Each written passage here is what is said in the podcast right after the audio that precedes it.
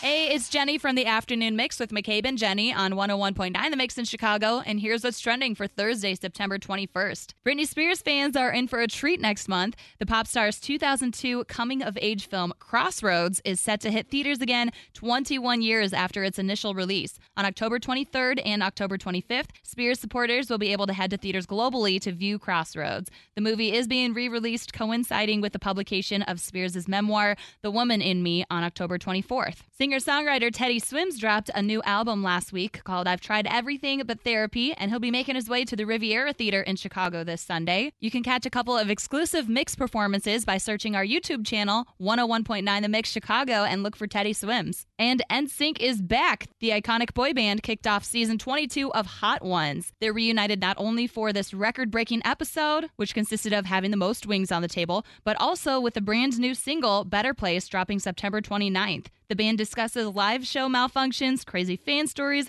and the Mount Rushmore of NSYNC songs in the interview. I'm Jenny from 101.9 The Mix in Chicago, and that's what's trending.